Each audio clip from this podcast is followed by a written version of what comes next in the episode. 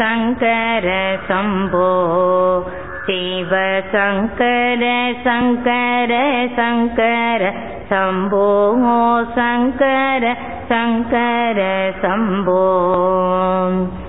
அடக்கி பூலனை பிரித்தே அவன் ஆகிய மேனியில் அன்பை வளர்த்தேன். மடக்கி கொண்டான் என்னை தன்னுள் சற்றும் வாய் பேச வண்ணம் மரபும் செய்தாண்டி. சங்கர சங்கர சம்போ சிவ சங்கர சங்கர சங்கர சம்போ சங்கர சங்கர சம்போ. மரபை கேடுத்தனன் கேட்டேன் எத்தை வாழ்வித்து சொல்லிடின் வாழ்வேனக்கில்லை. கரவோ புருஷனும் மல்லன் என்னை காக்கும் தலைமை கடவுள் காண்மின்னே.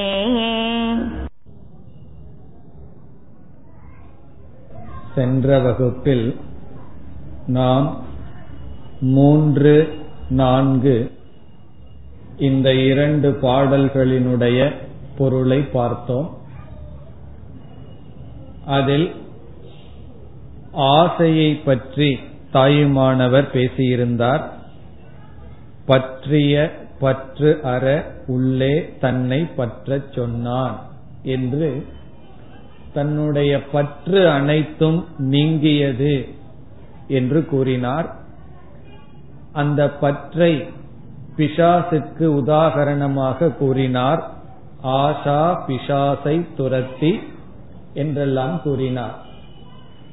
நாம் இந்த ஆசையை பற்றிய விசாரத்தை மேற்கொண்டோம். இனி இன்று ஐந்தாவது பாடலுக்கு செல்கின்றோம். ஐந்தாவது பாடலை பார்ப்போம்.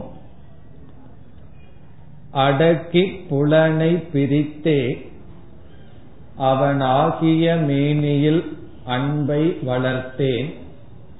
மடக்கி கொண்டான் என்னை தன்னுள் சற்றும் வாய்பேசா வண்ணம் மரபும் செய்தாண்டி. இது மிகவும் எளிமையான பாடல். முதல் வரியை பார்த்தால் அடக்கி புலனை பிரித்தே. பிரித்தே என்றால் பிரித்து. தான் என்னென்ன சாதனைகளை செய்தேன், அதனுடைய இறுதி பலன் என்ன என்று இங்கு கூறுகின்றார். அதாவது ஆனந்த களிப்பு என்ற இடத்தில் எப்படி நான் இருந்தேன், இப்பொழுது எப்படி மகிழ்ச்சியுடன் இருக்கின்றேன் என்று மனநிறைவை வெளிப்படுத்துகின்ற இடம். இந்த இடத்தில் இப்படிப்பட்ட மனநிறைவை அல்லது பிரயோஜனத்தை அடைய நான் எப்படிப்பட்ட சாதனைகளையெல்லாம் மேற்கொண்டேன் என்பதை ஞாபகப்படுத்தி நமக்கு கொடுக்கின்றார். எதற்கு என்றால் அந்த சாதனைகளை நாமும் மேற்கொள்ள வேண்டும் என்பதற்காக. அப்படி அவர் செய்த சாதனைகள் என்ன? முதல் வரியில் அடக்கி புலனை பிரித்தே. புலன் என்பது இங்கு பத்து இந்திரியங்களை குறிக்கின்றது. ஐந்து கர்மேந்திரியங்கள், ஐந்து ஞானேந்திரியங்கள். மெய்வாய் கண் மூக்கு செவி என்பது ஞானேந்திரியம் என்று சொல்லப்படுகிறது. இந்திரியம் என்றால் புலன் அல்லது கருவி. ஞானேந்திரியம் என்றால் ஞானத்துக்கு கருவியாக இருப்பது. ஒரு பொருளினுடைய வர்ணம், கலர் எப்படி என்று தெரிந்து கொள்ள வேண்டும் என்றால் கண் கருவியாக இருக்கிறது. இங்கு நாம் கேட்டுக்கொண்டிருக்கின்றோம். இந்த சப்தத்தை கேட்க காது கருவியாக இருக்கின்றது. இவ்விதம் ஞானத்தை கொடுக்கின்ற ஐந்து இந்திரியங்கள்.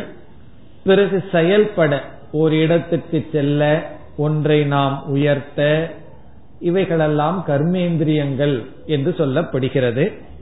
இந்த பத்து இந்திரியங்களையும் அடக்கி என்றால் முறைப்படுத்தி, ஒழுங்குபடுத்தி, புலனை அடக்கி என்றால் புலன்களை ஒழுங்குபடுத்தி, பிரித்தே என்றால் அந்தந்த விஷயங்களிலிருந்து விலக்கி, எந்த பொருள்ல இந்த புலன் போகணுமோ அங்கு மட்டும் செலுத்தி, எதில் சென்றால் மோகம் மயக்கம் இவைகளெல்லாம் நமக்கு ஏற்படுமோ அதிலிருந்து பிரித்து, தேவையில்லாத விஷயத்திலிருந்து இந்திரியங்களை பிரித்து பிறகு அதை முறைப்படுத்தி, இதெல்லாம் நான் செய்தேன். சாதகனாக நான் இருக்கும் பொழுது நான் செய்த சாதனம் இந்திரிய ஒழுக்கத்தை நான் பின்பற்றினேன். அது வந்து முதல் வரியில் சொல்கின்ற சாதனை.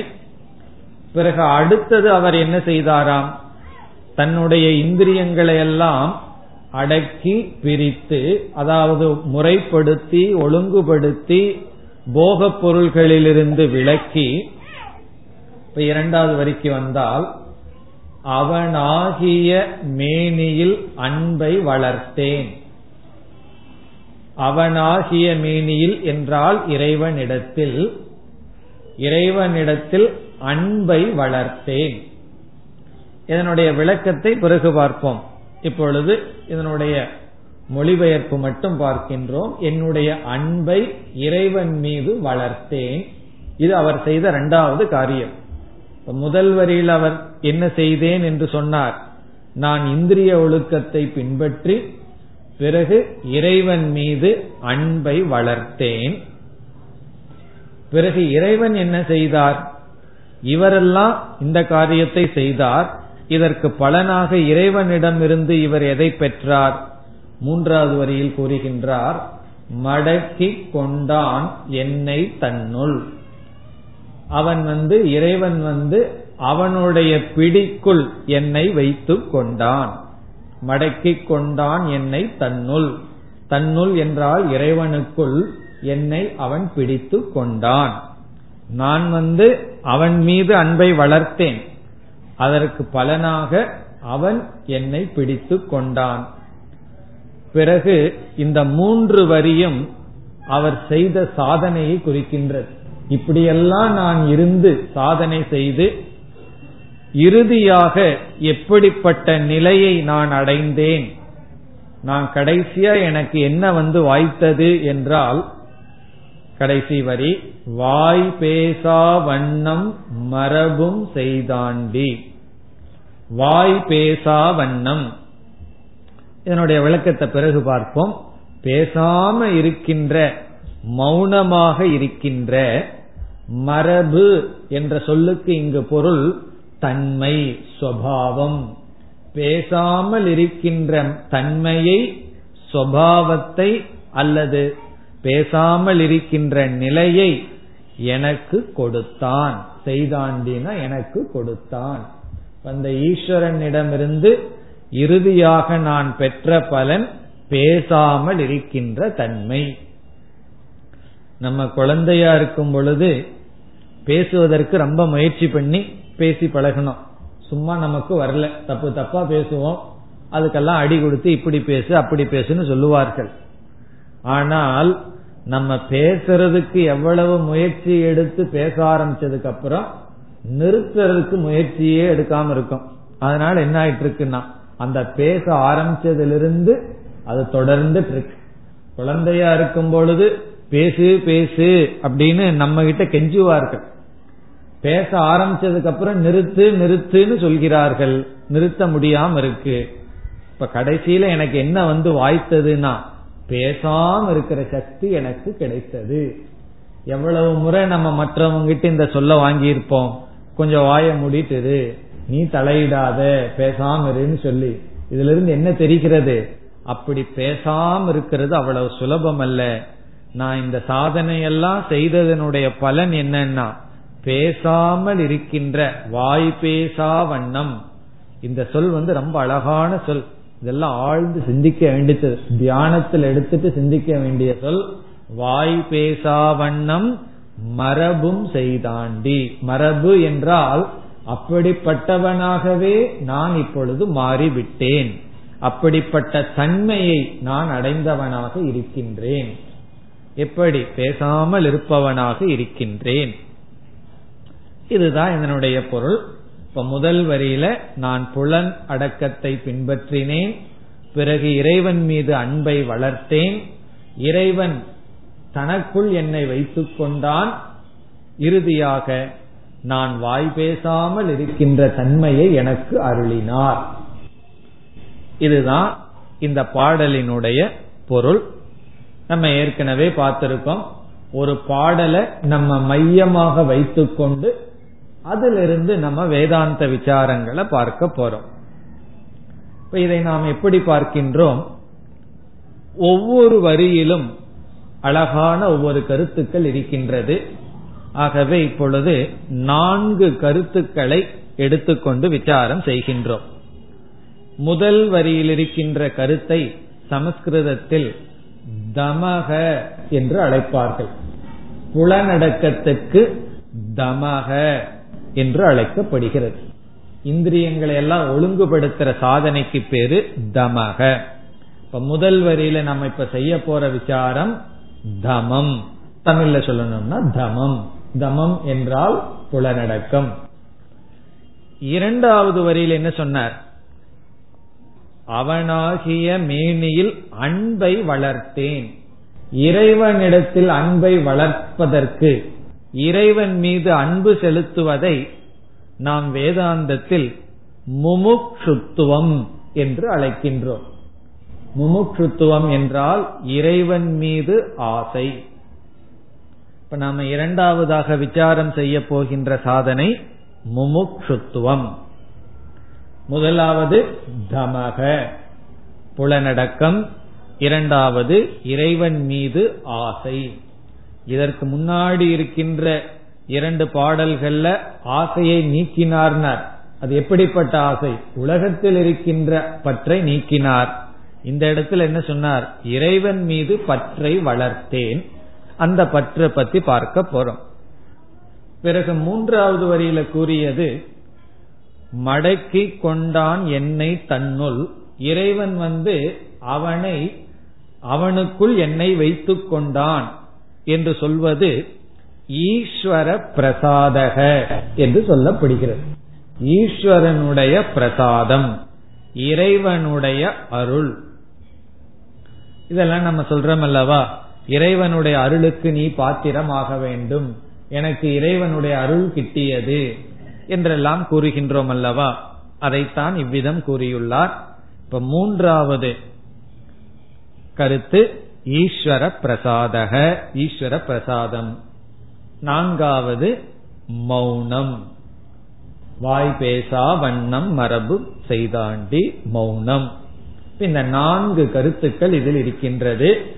தமக, முமுக்ஷுத்துவம், ஈஸ்வர பிரசாதக, மௌனம். இதை நம்ம எப்படி பிரிக்கணும்? முதல் மூன்றும் சாதனை, நான்காவது சாத்தியம். நான்காவதையும் சாதனையா பின்பற்றலாம். வாய் பேசாம இருக்கிறது ஒரு சாதனை. ஒவ்வொரு வாரத்துல இந்த நாள்ல நான் மௌன விரதம் இருப்பேன் அப்படின்னு சொல்லலாம். அது வந்து சாதனையாக இருக்கின்ற நிலை. அல்லது சில பேர் சில மணி நேரங்கள் மௌனத்தை பின்பற்றுவார்கள். அதெல்லாம் சாதனை. இந்த இடத்துல இவர் மௌனத்தை சாதனையா சொல்லவில்லை. பிறகு எப்படி சொல்றார்? வாய் பேசா வண்ணம் மரபும் செய்தாண்டினா மௌனம் எனக்கு சாத்தியமாக வந்தது.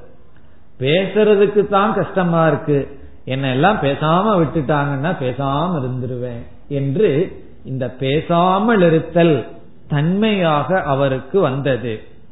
அது வந்து சாத்தியம், லட்சியம் அல்லது கிடைத்த பலன். இப்ப எப்படி பிரிக்கலாம்? முதல் மூன்று வரி சாதனை, நான்காவது வரியில லட்சியம், சாத்தியம். இப்ப இன்று நம்ம ஒவ்வொன்றாக எடுத்துக்கொண்டு அதுல சில கருத்துக்களை பார்க்கலாம். இப்பொழுது முதல் கருத்தை எடுத்துக் கொள்கின்றோம். அடக்கி புலனை பிரித்தே. இத வந்து தமக என்று அழைக்கப்படுகிறது. இந்த தமக என்பது வேதாந்தத்தில் பிரசித்தமாக இருக்கின்ற ஒரு சாதனை. எப்படிப்பட்ட தன்மையுடன் ஒருவன் வேதாந்த விசாரம் செய்தால் சாஸ்திரத்தை விசாரம் செய்தால் அவனுக்கு ஞானம் வரும் என்று சாஸ்திரம் சில தன்மைகளை சொல்லி இருக்கின்றது. அதெல்லாம் உங்களுக்கு தெரிந்திருக்கலாம், நம்ம விவேக சூடாமணி போன்ற பல இடங்கள்ல பார்த்திருக்கோம். சாதன சதுர்த்தய சம்பத்தி என்று விவேகம், வைராகியம் முதலிய சில சாதனைகளை எல்லாம் சொல்லி இவைகளுடன் வேதாந்த விசாரம் செய்தால் ஞானம்ங்கிறது நமக்கு ஏற்பட்டு விடும். இப்ப இவைகள் இல்லாம வேதாந்த விசாரம் பண்ண என்ன ஏற்படும்னா, இவைகளெல்லாம் கிடைக்கிறதுக்கு அந்த விசாரம் பயன்படும். அப்படி அந்த சாதன சதுஷ்டய சம்பத்தியில் ஒரு சாதனையாக பேசப்படுவதுதான் தமக என்கின்ற சாதனை. ஆகவே இது ஒரு முக்கிய சாதனை ஆகின்றது. சங்கரர் வந்து ஒரு இடத்தில் தவத்தை பற்றி விசாரம் செய்கின்றார். எத்தனையோ தவம் இருக்கின்றது, ஒவ்வொருவரும் ஒவ்வொரு சாதனை செய்கிறார்கள். ஒருவர் வந்து கோயிலுக்கு நடந்து செல்கிறார்கள், விதவிதமான சாதனையை மக்கள் மேற்கொள்கிறார்கள். அதுல சொல்றார், எல்லா சாதனையிலும் உயர்ந்த சாதனை என்ன என்றால் சமக தமக என்று சொல்றார். சமகன மனக்கட்டுப்பாடு, தமக என்றால் இந்திரிய ஒழுக்கம். இந்த இந்திரியத்தை ஒடுக்கிறது தான் பரமம் தபக என்று சொல்றார். எல்லா தவத்திலும் மேலான தவம். அதுல இருந்து என்ன தெரிகிறது, இது அவ்வளவு சுலபமான காரியம் அல்ல. இந்த இந்திரியத்தை வந்து நம்ம முறைப்படுத்துவது சுலபமான காரியம் அல்ல. இந்த குறிப்பா நம்ம பத்து இந்திரியத்தை எடுத்துக்கிறோம். இந்த இடத்துல நம்ம ஐந்து ஞானேந்திரியத்தை எடுத்துக்கொண்டால், இந்த கண் இருக்கு, காது இருக்கு, சுவைக்கிற நாக்கு இருக்கின்றது, பேசுகின்ற நாக்கு கர்மேந்திரியமாகின்றது, பிறகு தொட்டு உணர்கின்ற ஸ்பர்ஷம் இருக்கின்றது. இப்படியெல்லாம் நம்மளுடைய உடல்ல ஐந்து ஞானேந்திரியங்கள் இருக்கின்றது. இவைகளை சாஸ்திரம் ஒரு கருவி, இவைகளெல்லாம் கருவி என்று சொல்கிறது. எதற்கு? இவைகள் இருந்தால்தான் இந்த உலகத்திலிருந்து நம்ம அறிவை பெற முடியும், உலகத்தோட நம்ம சம்பந்தம் வைக்க முடியும். இவைகள் இல்லை அல்லது வேலை செய்யவில்லை என்றால் நாம் உலகத்தோட தொடர்பு கொள்ள முடியாது. ஆழ்ந்த உறக்கத்துல இந்த இந்திரியங்கள் எல்லாம் ஒடுங்கி இருக்கின்றது. ஆகவே உலகத்துடன் தொடர்பு இல்லை. ஆனா மனிதர்கள் என்ன செய்ய ஆரம்பித்து விட்டார்கள், இத ஒரு கரணமா மட்டும் பயன்படுத்துவதற்கு பதிலாக, கரணம்னா விவகாரம் செய்வதற்கு ஒரு கருவியாக மட்டும் பயன்படுத்தாமல், இவைகளை போகத்திற்கு பயன்படுத்த ஆரம்பித்து விடுகிறார்கள், இன்பத்துக்கு பயன்படுத்த ஆரம்பித்து விடுகிறார்கள். இப்ப வந்து கண்ணை திறந்து நம்ம எங்க போகணும் வரணும் எதை சாப்பிடணும்ங்கிறது பார்க்கலாம், அல்லது சில விஷயங்களை பார்க்கறதுக்கு கண்ணை பயன்படுத்தலாம். டெலிவிஷன்ல அமர் டெலிவிஷனுக்கு முன்னாடி அமர்ந்து ஒரு ரெண்டு மூணு சினிமா பார்த்தோம் அப்படின்னா, அந்த கண்ணை நம்ம எதற்கு பயன்படுத்தி இருக்கோம், இன்பத்துக்கு பயன்படுத்தி இருக்கோம். காதை வந்து வாழ்க்கைக்கு காது தேவை. அதே இது இசையெல்லாம் நம்ம கேட்டு அல்லது சில விஷயங்களை எல்லாம் நம்ம போகத்திற்காக காதை பயன்படுத்துறோம். இப்படி கரணத்தை போக கரணமாக பயன்படுத்தி வருகிறார்கள். இதையெல்லாம் சாஸ்திரம் பாபம்னு சொல்லவில்லை, இப்படி எல்லாம் செஞ்சா உனக்கு பாவம் வரும்னு சொல்லல, தர்மப்படி பண்ணலாம்னு சாஸ்திரமே அனுமதி கொடுக்கின்றது. ஆனால் இப்ப இந்த இடத்துல போகத்திற்கு அவர்கள் பயன்படுத்தும் பொழுது என்ன நேரிடுகிறது என்று இப்பொழுது பார்க்கின்றோம். நம்ம வாய் வழியா விதவிதமான உணவை உடலுக்கு கொடுக்கிறோம். அதனால என்ன நேரிடும் என்றால், எப்படிப்பட்ட உணவை வாய் வழியா உடலுக்கு கொடுத்தமோ அதன் அடிப்படையில் உடலுக்கு பலம் அல்லது பலகீனம் ஏற்படும். நம்ம எப்படிப்பட்ட உணவை உடலுக்கு கொடுக்கிறோமோ அதுதான் நம்முடைய உடலையே நிர்ணயம் செய்கின்றது. எப்பொழுது பார்த்தாலும் வடையும் அப்பளமே சாப்பிட்டு இருந்தா என்ன ஆகும்னா, அப்பளம் மாதிரி ஆயிடும் உடம்பு. ஆகவே எவ்வளவு சாப்பிட்றோம், எதை சாப்பிடுறோம், எப்படி சாப்பிடுறோம், இதெல்லாம் எதை நிர்ணயிக்கும்? உடலினுடைய ஆரோக்கியத்தை நிர்ணயிக்கும். அதே போல சாஸ்திரம் நம்முடைய மனதையும் சூக்ஷ்ம சரீரம் உடல் என்று சொல்கிறது. அப்படி என்றால் நம்முடைய மனதினுடைய ஆரோக்கியத்தை யார் நிர்ணயிப்பார்கள்? எப்படிப்பட்ட மனம் நமக்கு இருக்கிறது என்பதற்கு மனதிற்கு உணவு எதன் வழியாக கொடுக்கின்றோம்? இந்த உடலுக்கு ஒரே ஒரு துவாரம் தான் இருக்கு, வாயு வழியாத்தான் கொடுக்க முடியும். சாப்பிட்டு சாப்பிட்டு கஷ்டமா இருக்குன்னு காதல பாயசத்தை ஊத்தினம்னு என்ன ஆகும்? அல்லது காதல காப்பியை ஊத்தினம்னு என்ன ஆகும்? அது போய் சேர வேண்டிய இடத்துக்கு போகாது, வயிற்றுக்கு போகாது. ஒரே ஒரு துவாரம் தான், வாய் தான் இருக்கு. ஆனால் மனதிற்கு ஐந்து துவாரங்கள் இருக்கின்றது.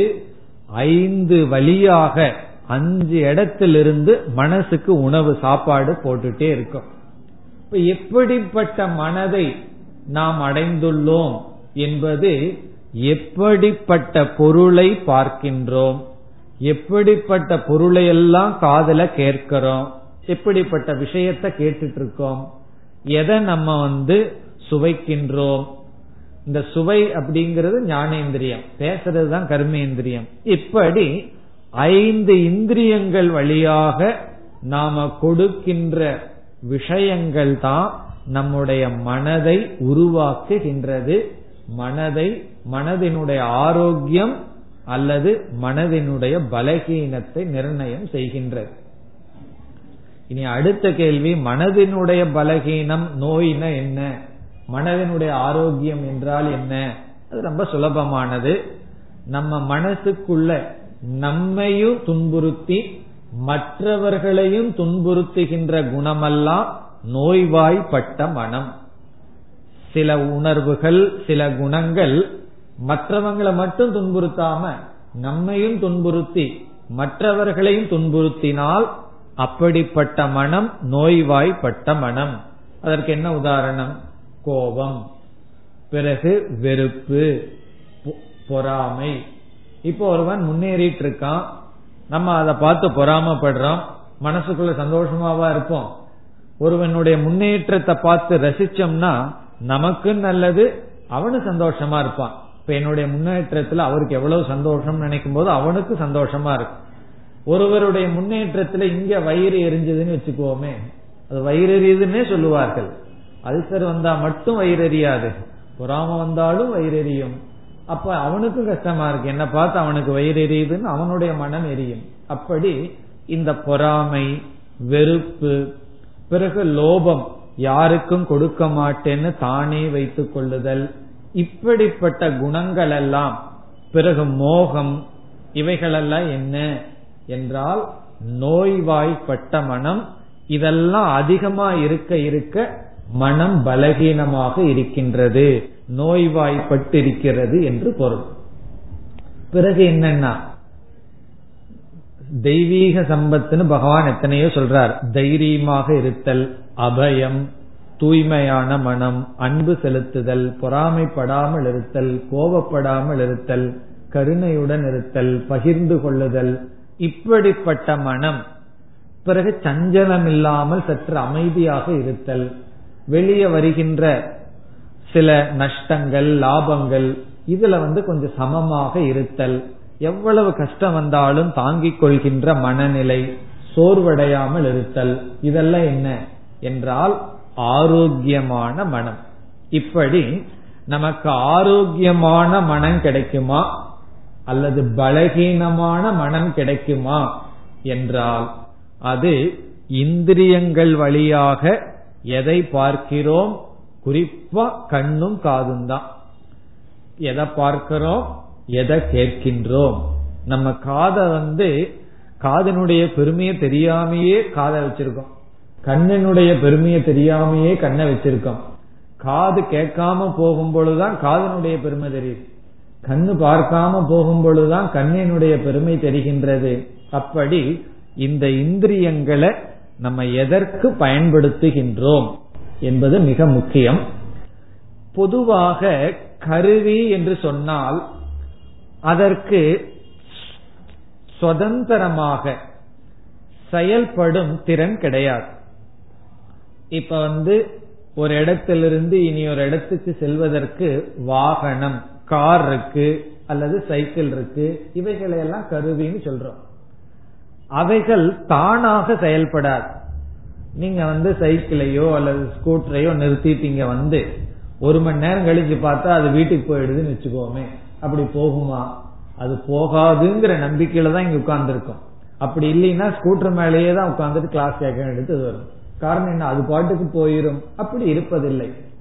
பொதுவா எந்த கருவியும் அதற்கு மேல ஒருத்தன் உட்கார்ந்து அதை செலுத்துவான்.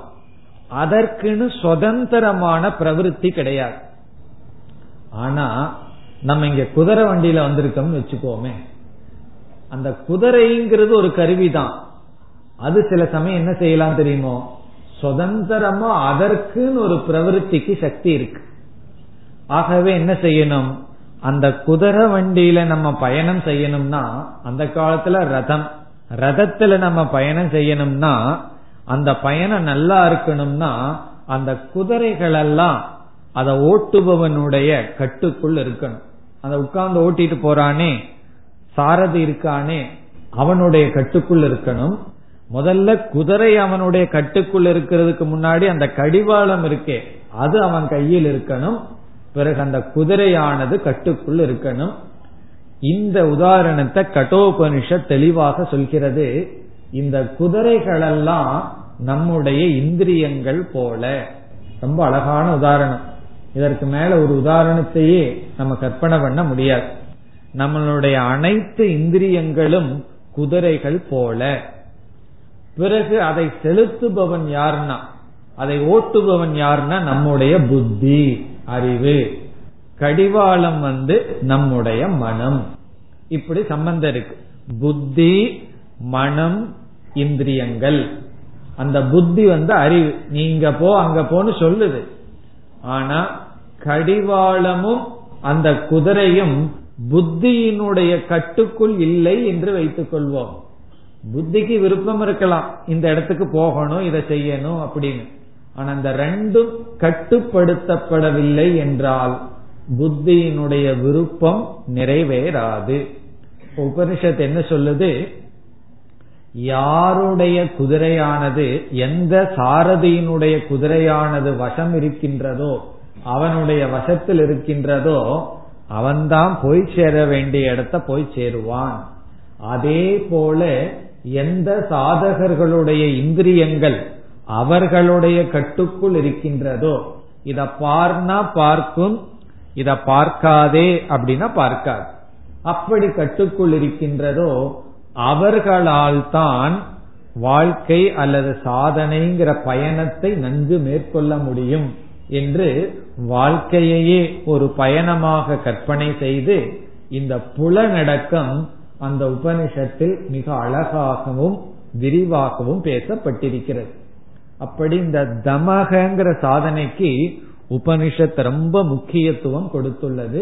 இப்ப தமக என்றால் நம்முடைய புலன்களை வாழ்க்கைக்கு பயன்படுத்துதல். பயன்படுத்தாமலே இருக்க பகவான் படைக்கவில்லை. கண்ண பகவான் படைச்சது பார்க்காம இருக்கிறதுக்கு அல்ல. அதுக்கு எதுக்கு பார்க்கவே கூடாது, பார்க்கறதே பாவம், பார்க்க பார்க்கவே வேண்டாம்னா எதுக்கு பகவான் கண்ண படைக்கணும்? பகவான் இந்திரியத்தை படைச்சது அதை பயன்படுத்துவதற்காக. அப்படி பயன்படுத்துகையில் மனிதர்கள் சற்று மோக வசப்பட்டு அதை வந்து போகத்திற்கு பயன்படுத்தி மனதிற்கு நோயையும் அனாரோக்கியத்தையும் சேர்த்து கொண்டார்கள். இப்ப இங்க தாய்மானவர் என்ன செய்தாராம்? அடக்கி புலனை பிரித்தே, நான் வந்து புலன்களை சற்று அடக்கினேன். அடக்கினேன் என்றால் இந்த புலனை சற்று நெறிப்படுத்தினேன். இந்த புலனுக்கு ஆசை இருக்கு, அதற்குன்னு சுதந்திரமான ஆசை இருக்கு. எப்படி குதிரைக்கு தனக்கென்று ஒரு பிரவிற்த்தி இருக்கின்றதோ, அதுபோல இந்திரியங்கள் அந்தந்த விஷயத்தை பார்த்த உடனே தன்னை அறியாமல் அதை நோக்கி போகும். நம்ம ஒரு கண்ணு வந்து அதற்குரிய பொருளை பார்த்து விட்டால், அதற்கு இன்பத்துக்கு கொடுக்கிற பொருளை பார்த்து விட்டால் நம்முடைய இச்சை இல்லாம சுபாவமா போயிடும். காது அப்படித்தான், யாராவது வீட்டு விஷயத்த பேசிட்டு இருந்தாங்கன்னா அத காதுல அது கேட்கும் போது உடனே என்ன பண்ண தோணும், கொஞ்ச நேரம் இங்கேயே உட்கார்ந்து இந்த காசிப், இந்த அரட்டைய பண்ணலாமே, இந்த வம்ப கேட்கலாமே, இந்த வம்ப பேசலாமே என்று, அது இயற்கை சுபாவம்தான். அப்படி இந்த இந்திரியங்கள் அது அந்தந்த விஷயத்தில் சுபாவமாக செல்கின்ற தன்மை இருக்கின்றது. அவைகளையெல்லாம் நான் கவனமா அடக்கி தியானம் பண்றதுக்கு ரொம்ப கஷ்டமா இருந்ததுன்னு வச்சுக்கோமே, எல்லா நேரத்திலையும் மனம் ஒடுங்கி ஜபம் பண்ண முடியாது. அப்ப இதையே ஒரு தியானமா பண்ணணும். சாயந்தர நேரம் யாராவது தியானத்துக்கு அமர்ந்தா அல்லது காலையில் அமர்ந்தா அதற்கு முந்தைய தினம் நான் இன்று எதை நான் பார்த்தேன், எதை பார்த்து சுவை சுகத்தை அனுபவிச்சேன், இது பார்க்க கூடாதுன்னு புத்தி சொல்லியும் நான் எவ்வளவு நேரம் பார்த்தேன், இந்த இடத்திலிருந்து இவர்கள் பேச்ச நான் கேட்க கூடாதுன்னு அறிவு சொல்லியும் எவ்வளவு நேரம் நான் அதை கேட்டு அதுல நான் மகிழ்ச்சி அடைந்து இருந்தேன். இதெல்லாம் பார்த்தவுடன் நம்மளுடைய மனநிலை எந்த அளவுக்கு இருக்குங்கிற உண்மை நமக்கு தெரியும். இதை யார்கிட்டையும் சொல்ல வேண்டாம், நம்ம மனசை நம்ம ரகசியமா பார்த்துக்குவோம். பிறகு என்ன செய்ய வேண்டும், அடுத்த முறை ஒரு கண்டிஷன் போடணும். இப்ப கார் வேகமா போகும்போது தூரத்திலேயே எழுதி இருப்பார்கள் வேகத்தடை, அதை பார்த்த உடனே என்ன செய்யறோம், உடனே ஸ்பீடை கொஞ்சம் குறைச்சுக்கிறோம். அப்படி அடுத்த முறை இவரை நான் சந்திக்கும் பொழுது இவர் கண்டிப்பா இந்த விஷயத்தை பத்தி பேசுவார், அப்ப பேசும் பொழுது நான் அந்த இடத்துல இருக்க கூடாது, அல்லது அவர் பேச்சுல நான் மயங்கி அந்த விஷயத்தை நான் பேசிவிடக் கூடாது. இதை பற்றி பேசும் மற்றவரை பற்றி அவர் குறை சொல்லும் பொழுது நான் காதை கொடுத்து கேட்க கூடாது. நம்ம காதை கொடுத்து ருசியா கேட்கறதுனாலதான் அவருக்கும் ருசி வருது பேசுறதுக்கு. நம்மள லைட்டா தூண்டி விட்டுருவோம், அப்படியா என்னன்னு பேசி உடனே நம்ம கேட்டுருவோம், பார்த்துருவோம், சுவைச்சிருவோம். இப்படி எல்லாம் நடக்கின்றது. அதே போல உடலுக்கும் இதை சாப்பிடணும் இதை சாப்பிடக்கூடாதுன்னு டாக்டர் சொல்லியிருக்கார். ஆனா அந்த வடை சாம்பார் வாசத்தை பார்த்த உடனே என்ன பண்ணிடுறோம், அந்த வாசம் வந்து மயக்கிடுது. அப்ப பார்க்கணும், நேற்று எவ்வளவு சாப்பிட நினைச்சேன், பிளேட்ல அமர்வதற்கு முன் இவ்வளவு சாப்பிடணும்னு நினைச்சேன், பிறகு எந்திரிக்கும் பொழுது எவ்வளவு சாப்பிட்டிருக்கேன் அது நமக்கு தெரியறதில்லை. அதை நினைச்சு பார்த்த உடனே அது முன் ஜாக்கிரதை எச்சரிக்கைங்கிற போர்டை மனசுல போட்டுறணும். போட்டுட்டு அந்தந்த விஷயத்துக்கு போறதுக்கு முன்னாடி தெளிவா இருப்போம். அதற்குள்ள போயிட்டோம் அப்படின்னம்னா நம்மளுடைய கண்ட்ரோலை நம்ம இழந்துடுறோம். அதனால என்ன செய்யணும்னா அதற்கு முன்னாடியே கொஞ்சம் நம்ம தயார் பண்ணணும். அங்க போய் தயார் பண்றதுக்கு சக்தி நமக்கு கிடையாது. அந்த இடத்துக்கு போயிட்டோம்னா அந்த இடத்தினுடைய சூழ்நிலை நம்ம ஈர்த்துடும். அதற்கு முன்னாடிதான் நம்ம ப்ரிப்பேர் பண்ணி வச்சுக்கணும். சாப்பிட்றதுக்கு போறதுக்கு ஒரு மணி நேரத்துக்கு முன்னாடியே தியானத்தை ஆரம்பிச்சிடணும். இன்னைக்கு நான் இவ்வளவுதான் சாப்பிடுவேன், அது எவ்வளவு சுவையா இருந்தாலும் சரி இவ்வளவுதான் சாப்பிடுவேன், என்ன ஐட்டம் வந்தாலும் சரி இவ்வளவுதான், இன்னைக்கு இந்த விஷயத்தை கேட்க மாட்டேன், இந்த விஷயத்தை பேச மாட்டேன், இந்த இடத்துக்கு போக மாட்டேன் என்று இந்த ஐந்து இந்திரியங்களையும் நெறிப்படுத்த வேண்டும். எதன் துணை கொண்டு, புத்தியின் துணை கொண்டு, அறிவினுடைய துணை கொண்டு இந்திரியங்களை நெறிப்படுத்த வேண்டும். அப்படி நெறிப்படுத்துதல் என்பது மோகத்தையும் துயரத்தையும் அல்லது சங்கடத்தையும் அல்லது மனதிற்கு நோயையும் கொடுக்கின்ற விஷயத்திலிருந்து பிரித்தல். இத பார்க்கல, இத கேட்கல, இத சுவைக்கல என்று பிரித்தல். அதத்தான் சொல்லியிருக்கார், அடக்கி புலனை பிரித்தே, நான் இந்திரியத்தை ஒழுங்குபடுத்தி பிரித்தேன், இப்படிப்பட்ட சாதனையை நான் செய்தேன்.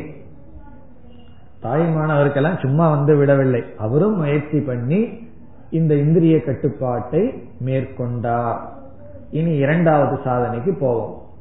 அடுத்தது என்ன செய்தார், இந்த உலகத்தில் கொடுக்கின்ற போகங்களிலிருந்து தன்னை பிரித்து கொண்டார். உலகத்தில் வைக்கின்ற விருப்பையெல்லாம் இவர் சற்று எடுத்துக்கொண்டார். பிறகு எங்கு விருப்பு வைத்தாரா, அவனாகிய மேனியில் அன்பை வளர்த்தேன். இது ரொம்ப அழகான சொல், அன்பை வளர்த்தேன் அப்படின்னு சொல்ற. எல்லாருக்கும் பகவான் மீது பற்று இருக்கின்றது, பகவான் மீது பற்று இல்லாதவர்கள் யாருமே இல்லை. இல்லையே சில பேர் கடவுள் இல்லைன்னு சொல்றார்களேன்னா அவருக்கும் பற்று இருக்கு. அதனால்தான் கடவுள்ங்கிற சொல்லாவது அவர்கள் வாயில வருது. ஏதோ கொஞ்சம் பற்று இருக்கு, அது சத்ரு ரூபமான பற்றா இருக்கு, பகைவனா பார்க்கிற பற்றா இருக்கு.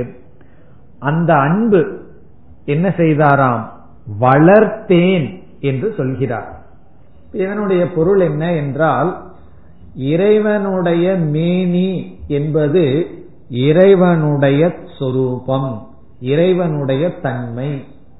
இப்ப இறைவனுடைய தன்மையில் அன்பை வளர்த்தேன் என்றால் அந்த இறைவனுடைய தன்மையை அறிய வேண்டும், அடைய வேண்டும் என்ற ஆசையை வளர்த்தேன் என்று புரிந்து கொள்ள வேண்டும். இங்கு அன்பை வளர்த்தேன் என்றால் நான் ஆசையை வளர்த்தேன், பகவானை அடைய வேண்டும் என்ற விருப்பத்தை நான் வளர்த்தேன். இங்கு அன்புங்கிறது ஆசை. இந்த ஆசைய சமஸ்கிருதத்துல இச்சா என்று சொல்லப்படுகிறது. இந்த இச்சை இருக்கின்றதல்லவா நம்மளுடைய மனதுல, அதையே சாஸ்திரம் இச்சா சக்தி என்று சொல்லும். சக்தி பலவிதமான சக்தி இருக்கு, பேசுற சக்தி, வாக் சக்தி, அப்படி பலவிதமா நடக்கிற சக்தி, ஒரு பொருளை உயர்த்துற சக்தி, சிந்திக்கின்ற சக்தி, இப்படி பலவிதமான சக்தி இருக்கின்றது. அதுல ஆசைப்படுறதும் கூட ஒரு சக்தின்னு சாஸ்திரத்துல சொல்லுது. எப்படின்னா, ஒரு குழந்தையிடம் சென்று கடவுள் வந்து உனக்கு என்ன வேணுமோ கேள் தர்றேன் அப்படின்னு சொன்னா அந்த குழந்தைக்கு எதை ஆசைப்படுறதுக்கு சக்தி இருக்கும்? குழந்தைன்னு ஒரு பத்து வயசு பையனை வச்சுக்குவோமே, அவன் மீறி போனா கிளாஸ்ல மார்க் வாங்கணும்னு சொல்லுவான், இல்லைன்னா எங்க டீச்சரை மாத்தணும்னு சொல்லுவான், இல்ல ஒரு கிரிக்கெட் பேட் வேணும் அல்லது ஒரு சைக்கிள் வேணும்னு கேட்பான். பகவானே வந்து நீ என்ன வேணாலும் கேளு தர்றேன் அப்படின்னா இந்த மாதிரி ஐட்டத்தை தான் கேட்பான். இதுல இருந்து என்ன தெரியுதுன்னா, இதுல ஆசைப்படுற அளவுக்குத்தான் அவனுடைய இச்சா சக்தி இருக்கு, இதற்கு மேல ஆசைப்படுறதுக்கு சக்தியே இல்லை. அந்த வயதுல அதத்தான் ஆசைப்பட முடியும், அதற்கு மேல ஆசைப்படுற அளவுக்கு அவன் வளரவில்லை. கொஞ்சம் பெருசாயிட்ட என்ன கேட்பான், அதற்கு தகுந்த பொருளை கேட்பான். இப்படி நாம எதை ஆசைப்படுறோமோ அது ஒரு சக்தி என்று சொல்லப்படுகிறது, அது வளர வேண்டும். சில பேர் அறுபது வயசு ஆனாலும் சைக்கிள் வேணும்பார்கள். காரணம் என்னன்னா, பேரனுக்கு கொடுக்கணும், அதுதான் இச்சா சக்தி. இப்ப எங்க வளர்ந்துருக்குன்னா, ஒருவர் அழகா சொன்னார், மூணு வயசுல ஒருவன் வந்து மூணு சக்கர சைக்கிள் வேணும்னு ஆசைப்பட்டானா, யாருக்கு? அவனுக்கு. முப்பது வயசுல அதே மூணு சக்கர சைக்கிள் வேணும்னு ஆசைப்பட்டானா, தன்னுடைய மூணு வயசு குழந்தைக்கு.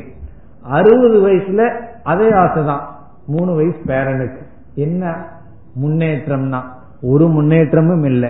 அப்போ இச்சா சக்தி அவருக்குள் வளரவில்லை. ஆனால் மேலான பொருள்ல ஆசைப்படுறது அவ்வளவு சுலபமானதல்ல, அதற்கு அறிவு வளர்ந்திருக்கணும், சில உண்மைகள் நமக்கு புரிந்திருக்க வேண்டும். அப்படி நான் இறைவன் மீது ஆசையை, அன்பை சிறிது சிறிதாக வளர்த்தேன். எப்படின்னா, இந்த உலகத்தினுடைய நிலையற்ற தன்மை தெரிய தெரிய எனக்கு இந்த உலகத்தின் மீது இருக்கின்ற அன்பு, ஆசை போக போக நான் சிறிது சிறிதாக இறைவன்தான் சாஸ்வதமானவர், அந்த பகவானத்தான் அடையணும் என்கின்ற ஆசையை நான் வளர்த்தேன். இப்ப இச்சா சக்தியினுடைய எல்லை, ஒருவன் மேக்சிமம் எதற்கு ஆசைப்பட முடியும்? ஒருவன் அதிகமா படுகின்ற ஆசை என்ன அப்படின்னா, அந்த ஈஸ்வரனை அடையணுங்கிற ஆசை தான். மீதி ஆசையெல்லாம் அதுக்கு கீழே இருக்கிற ஆசை. அதற்கு கீழே எத்தனையோ ஆசைகள் வரலாம். மன தூய்மை அடையணுங்கிறது நல்ல ஆசை தான். ஆனால் நம்ம ஆசைப்படுறதிலேயே உச்சகட்டம், அதுக்கு மேல ஆசைப்பட முடியாது. என்னன்னா, இந்த உலகத்தில் இருக்கிற பொருள் அல்ல, அனைத்தையும் உருவாக்கிய அந்த பகவானை அடைதல், அவரை உணர்தல் என்கின்ற ஆசை. இந்த ஆசையும் ஆரம்பத்துல வராது, அது கொஞ்சம் கொஞ்சமா கொஞ்சம் கொஞ்சமா தான் இந்த ஆசை நமக்கு வளரும்.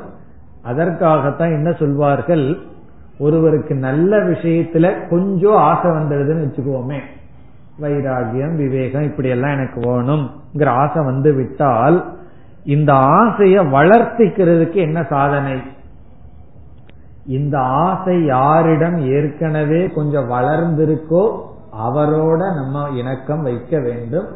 அதான் சத்சங்கம் என்று சொல்வது. நமக்கு கொஞ்சம் வளர்ந்திருக்கு, இதை விட கொஞ்சம் அதிகமா வளர்ந்தவர்களிடம் சென்றால் அவர் என்ன செய்வார், கொஞ்சம் வளர்த்து விடுவார். இந்த ஆசை இல்லாதவர்களிடம் செய்த என்ன செய்வார்கள், ஊதி அணைத்து விடுவார்கள். ஏதோ நல்ல விஷயத்துல ஆசை ஒரு சின்ன நெருப்பு போல நமக்கு வந்ததுன்னு சொன்னா அதை வளர்த்தி கொள்ள ஒரே ஒரு உபாயம் சத்சங்கம். சத்சங்கம் என்றால் நம்மைய விட ஒரு படி அந்த விஷயத்துல முன்னேற்றம் உடையவர்களிடம்தான் நாம் இணக்கம் வைக்க வேண்டும். அதுக்கெல்லாம் கொஞ்சம் பணிவு வேணும். பொதுவா நமக்கு கீழே இருக்கிறவங்க கிட்ட தான் நம்ம நம்ம சம்பந்தம் வச்சுக்க விரும்புவோம் எல்லா விஷயத்திலும். காரணம் என்னன்னா, அப்பத்தானே நம்ம அதிகாரியா இருக்கலாம், எல்லாத்தையும் நம்ம நீ இப்படி பண்ண அப்படி பண்ணன்னு சொல்லலாம். நமக்கு மேல இருக்கிறவங்களை பார்த்து பொறாமப்பட்டுட்டு பக்கத்திலேயே போகாம இருக்கும். இப்ப நமக்கு மேல் இருப்பவர்களுடன் ஆசை வைக்க வேண்டும் அல்லது சங்கம் வைக்க வேண்டும். அப்பொழுது இந்த முமுட்சுத்துவமானது வளரும். முதல்ல வந்து உலகத்திலிருந்து தன்னை பிரிச்சன்னு சொன்னார். இந்த இடத்துல என்ன சொல்றார், இறைவனிடம் தன்னை சேர்த்தினேன். ஒரு இடத்துல பிரிச்சு இனி ஒரு இடத்துல சேர்த்துறார்.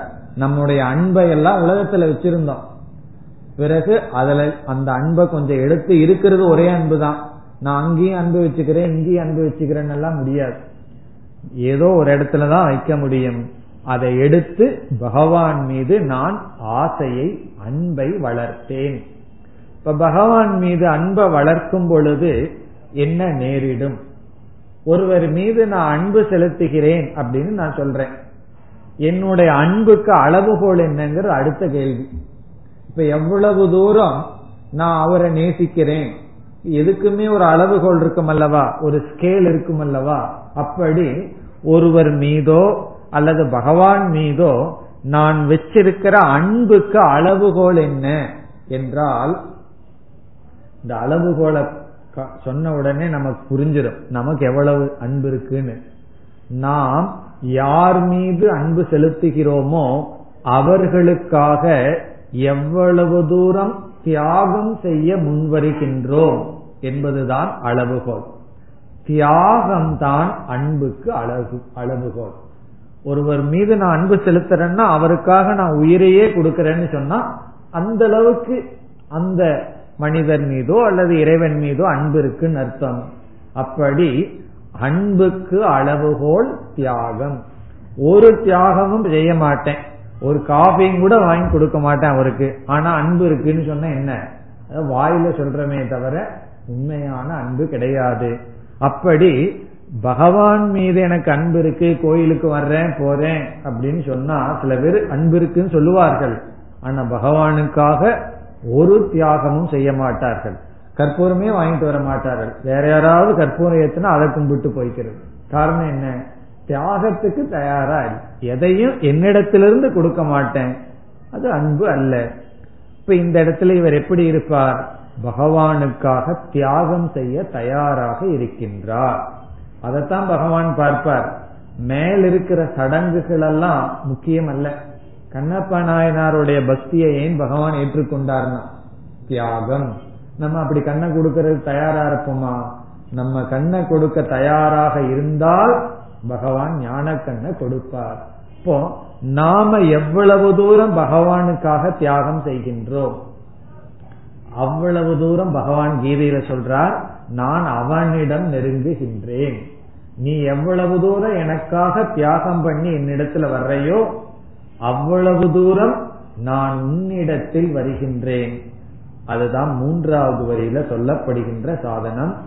மடக்கி கொண்டான் என்னை தன்னுள் அப்படின்னா என்ன, அவனுடைய அனுகிரகம் எனக்கு கிடைத்தது. இப்ப ஈஸ்வரனுடைய பிரசாதத்தை நான் அடைந்தேன். இதே தாயுமானவருடைய இதற்கு முன் இருக்கிற பல பாடல்களை பார்த்தீங்கன்னா புலம்பலோ புலம்பலா பண்ணியிருப்பார். என்னுடைய இந்திரிய அடங்குல, என்னுடைய நான் பகவான் மீது அன்பு செலுத்தல, உலகத்தின் பின்னாடி போயிட்டு இருக்கேன், பகவானுடைய பிடிக்குள்ள நான் விழுகாம இருக்கேன், இப்படின்னு பகவான் மீதெல்லாம் கோச்சிட்டு ஏதோ சொல்லியிருக்கார். அதெல்லாம் சொல்லி புலம்பி இப்ப எந்த நிலையில வந்துட்டார், இதெல்லாம் நான் புலம்பி கடைசியில் இந்த நிலைக்கெல்லாம் நான் வந்து பகவானுடைய அன்புக்கு நான் பாத்திரமானேன். இப்ப நம்ம மூணாவது சாதனைக்கு செல்லலாம். முமுட்சுத்துவத்துக்கு அப்புறம் ஈஸ்வர பிரசாதக. இப்ப ஈஸ்வர பிரசாதம்னு சொல்லும் பொழுதே உடனே நமக்கு ஒரு சந்தேகம் வரும். இப்ப பகவானுக்கும் கூட வேண்டித்தவங்க வேண்டாதவங்கன்னு இருக்கா? நம்ம தானே சொல்லுவோம் இவர் நம்மாலு, அதாவது பண்ணாலும் பரவாயில்ல விட்டுலான்னு சொல்லி.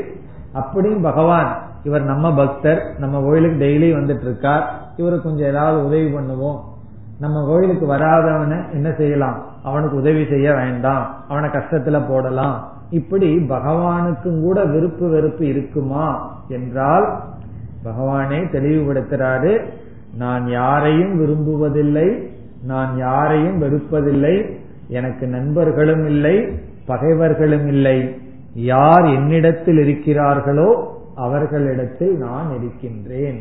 எனக்காக யார் தியாகம் செய்கிறார்களோ அல்லது என் மீது அன்பு எவ்வளவு தூரம் செலுத்துகிறார்களோ அவ்வளவு தூரம் அவர்களுக்கு நான் அனுகிரகம் செய்கின்றேன்னு சொல்லி பகவான் தன்னுடைய பிரசாதத்தை பொதுவா எல்லாத்துக்கும் கொடுக்கிறார்.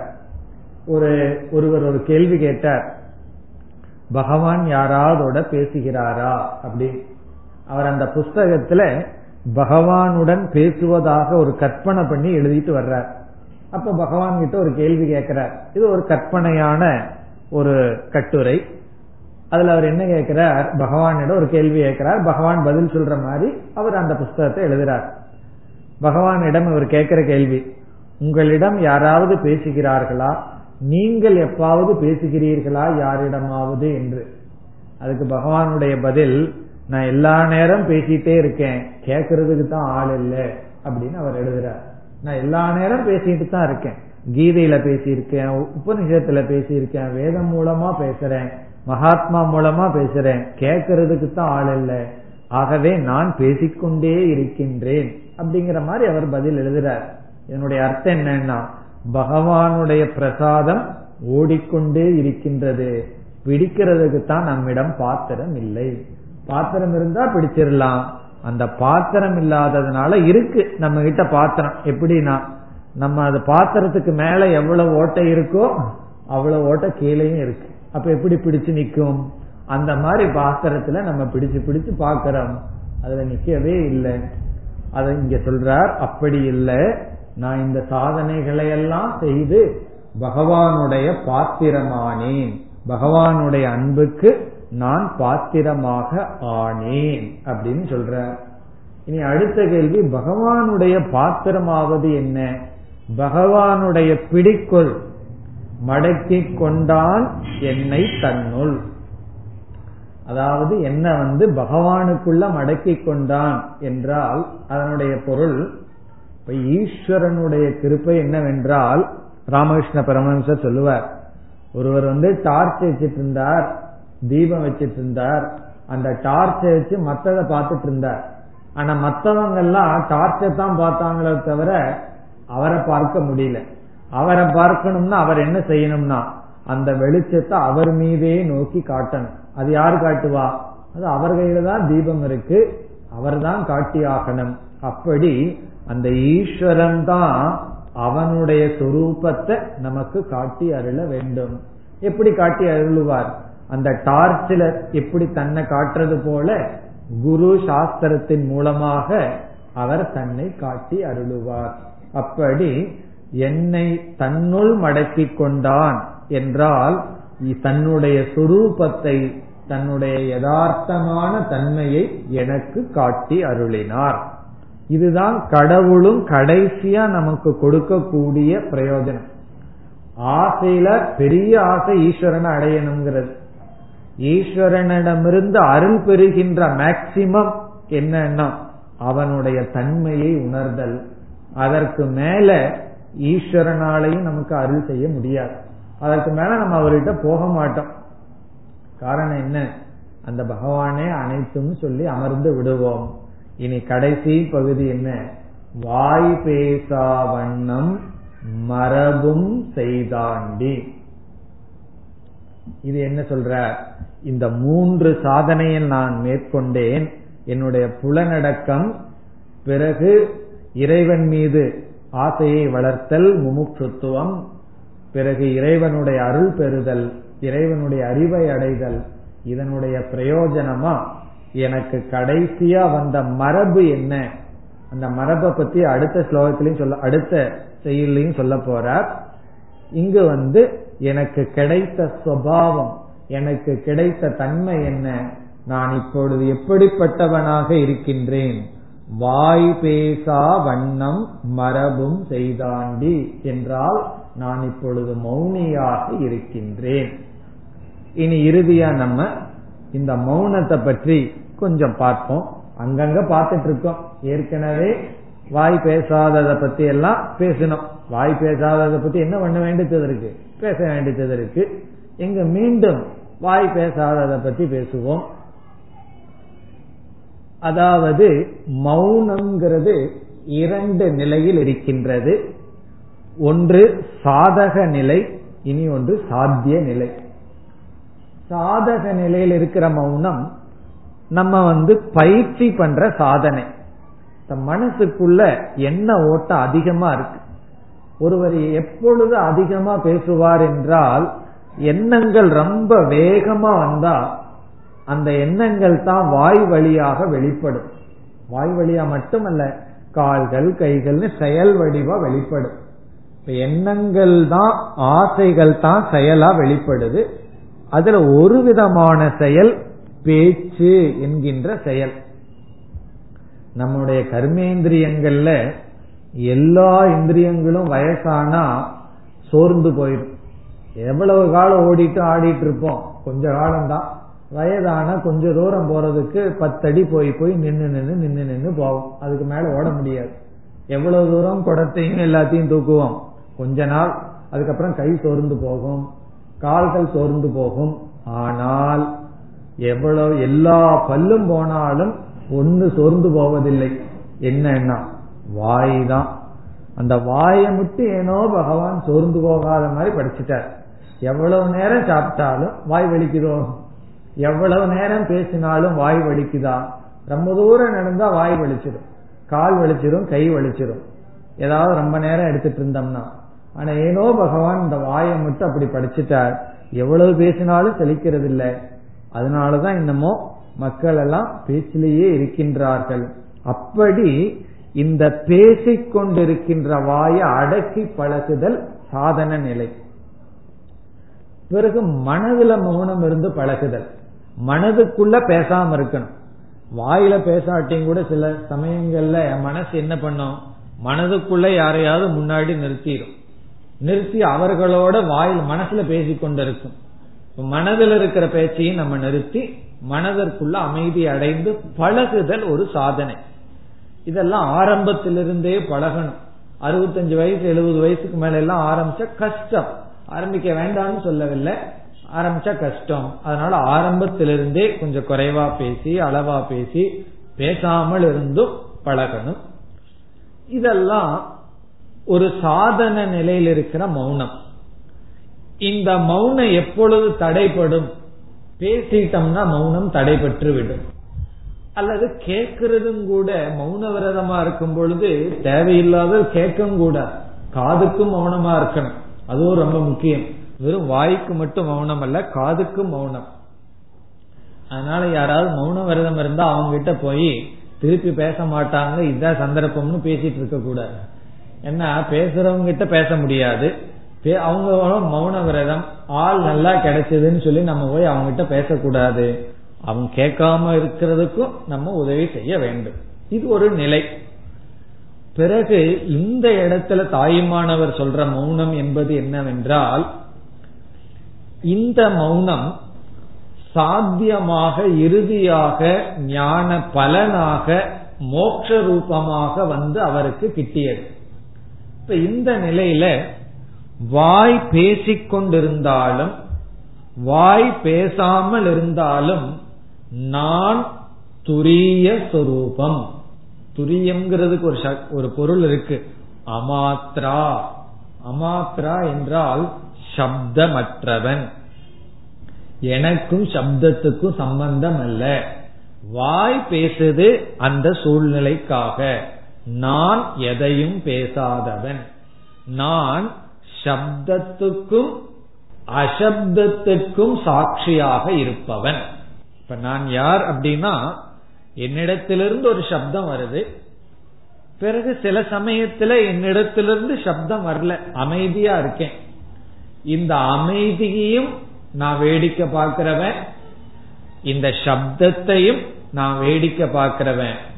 இனி அடுத்த கேள்வி, இந்த சப்தத்துக்கும் சாட்சியாக அசப்தத்துக்கு சாட்சியாக இருப்பவன் சப்தமானவனா அசப்தமானவனா? நான் சப்தத்தையும் பிரகாசப்படுத்துபவன் அசப்தத்தையும் பிரகாசப்படுத்துபவன். அவன் நித்திய அசப்தம், என்னைக்குமே அசப்தமாக இருப்பவன், என்னைக்குமே சத்தம் போடாதவன். அப்படிப்பட்ட மௌனம், அப்படிப்பட்ட அறிவில் நான் இருப்பவனாக என்னை இறைவன் அமைத்தார். அப்ப இவர் எப்படிப்பட்டவர்னா, நான் துரிய அமாத்ரா சொரூபக. மாண்டூக்கிய உபனிஷத்துல ஓங்கார விசாரம் பண்ணும் பொழுது ஆ உ மா இம் என்ற மூன்று சப்தத்தை எடுத்துட்டு அகார உகாரம் அகாரம்னு ஓங்காரம் இந்த மூன்று சொல் வடிவம், அதுவே இந்த உலகம் எல்லாம் சொல்லி, பிறகு எந்த ஒரு சப்தம் உருவாக வேண்டும் என்றால் அது அசப்தத்திலிருந்து தான் உருவாக முடியும். அதனாலதான் நம்ம ஏதாவது ஒன்று சொல்லணும்னா உடனே என்ன செய்யறோம், அமைதியாக இருங்கள், பேசாம இருங்கன்னு சொல்றோம். இப்ப நம்ம வகுப்பு எடுக்கும் போது குழந்தைய சத்தம் போட்டா என்ன சொல்றோம், பேசாம இருங்க. நம்ம எதை விரும்புறோம், அசப்தத்தை விரும்புறோம். அமைதி நமக்கு தேவை. எதற்குனா அது மேலதான் சப்தம் உருவாக முடியும். அப்படி இந்த அமைதி சப்தத்தை பிரகாசப்படுத்துகிறது. பிறகு இங்க நம்ம பேச்சையெல்லாம் நிறுத்திட்டோம், அந்த அமைதி அமைதியை பிரகாசப்படுத்துகின்றது. அந்த அமைதி, அந்த அசப்த ரூபமானவன் நான் என்று, அதுதான் மரபுன்னு சொல்றது. என் வாய் பேசினாலும் சரி, பேசாட்ட பேசவில்லை என்றாலும் நான் மௌனியாக இருப்பவன். இத கொஞ்சம் கவனமா புரிஞ்சுக்கணும். இது ஆரம்பத்திலேயே செய்யக்கூடாது. நான் பேசினாலும் சரி பேசாட்டியும் சரி நான் அசப்தம் சொல்லி பேசிக்கொண்டே இருந்தால் அது நம்ம ஏமாற்றிக் கொள்வது. அதனாலதான் வேதாந்தத்தை கவனமா கையாள வேண்டும். ஆரம்பத்துல பேசாம இருக்கிற சாதனைய பண்ணி இந்த ஞான நிஷ்டை அடைந்தவுடன் இந்த உலகத்துக்கும் அல்லது நமக்கும் எவ்வளவு தேவையோ அவ்வளவு பேசுறோம். அதனாலையும் பாதிப்பில்லை, பேசாம இருக்கிறதுனாலையும் பாதிப்பில்லை, பேசுறதுனாலையும் டிஸ்டர்பன்ஸ் இல்லை, பேசாம இருக்கிறதுனாலையும் நமக்கு தொந்தரவு இல்லை. அப்படிப்பட்ட நிலையை அடைந்தேன். இது சாத்தியம். இவ்விதம் இந்த ஐந்தாவது ஸ்லோகத்துல நாம் தமக புலனடக்கம், முமுக்ஷுத்துவம் இறைவன் மீது அன்பு அல்லது ஆசை, மூன்றாவதாக இறைவனுடைய பிரசாதம், நான்காவதாக மௌனம் என்பதை பார்த்தோம். இனி அடுத்த வகுப்பில் அடுத்த பாடலுக்கு செல்லலாம். ஓம் பூர்ணமத பூர்ணமிதம் பூர்ணாத் பூர்ணமுதச்யதே பூர்ணஸ்ய பூர்ணமாதாய பூர்ணமேவாவசிஷ்யதே. ஓம் சாந்தி.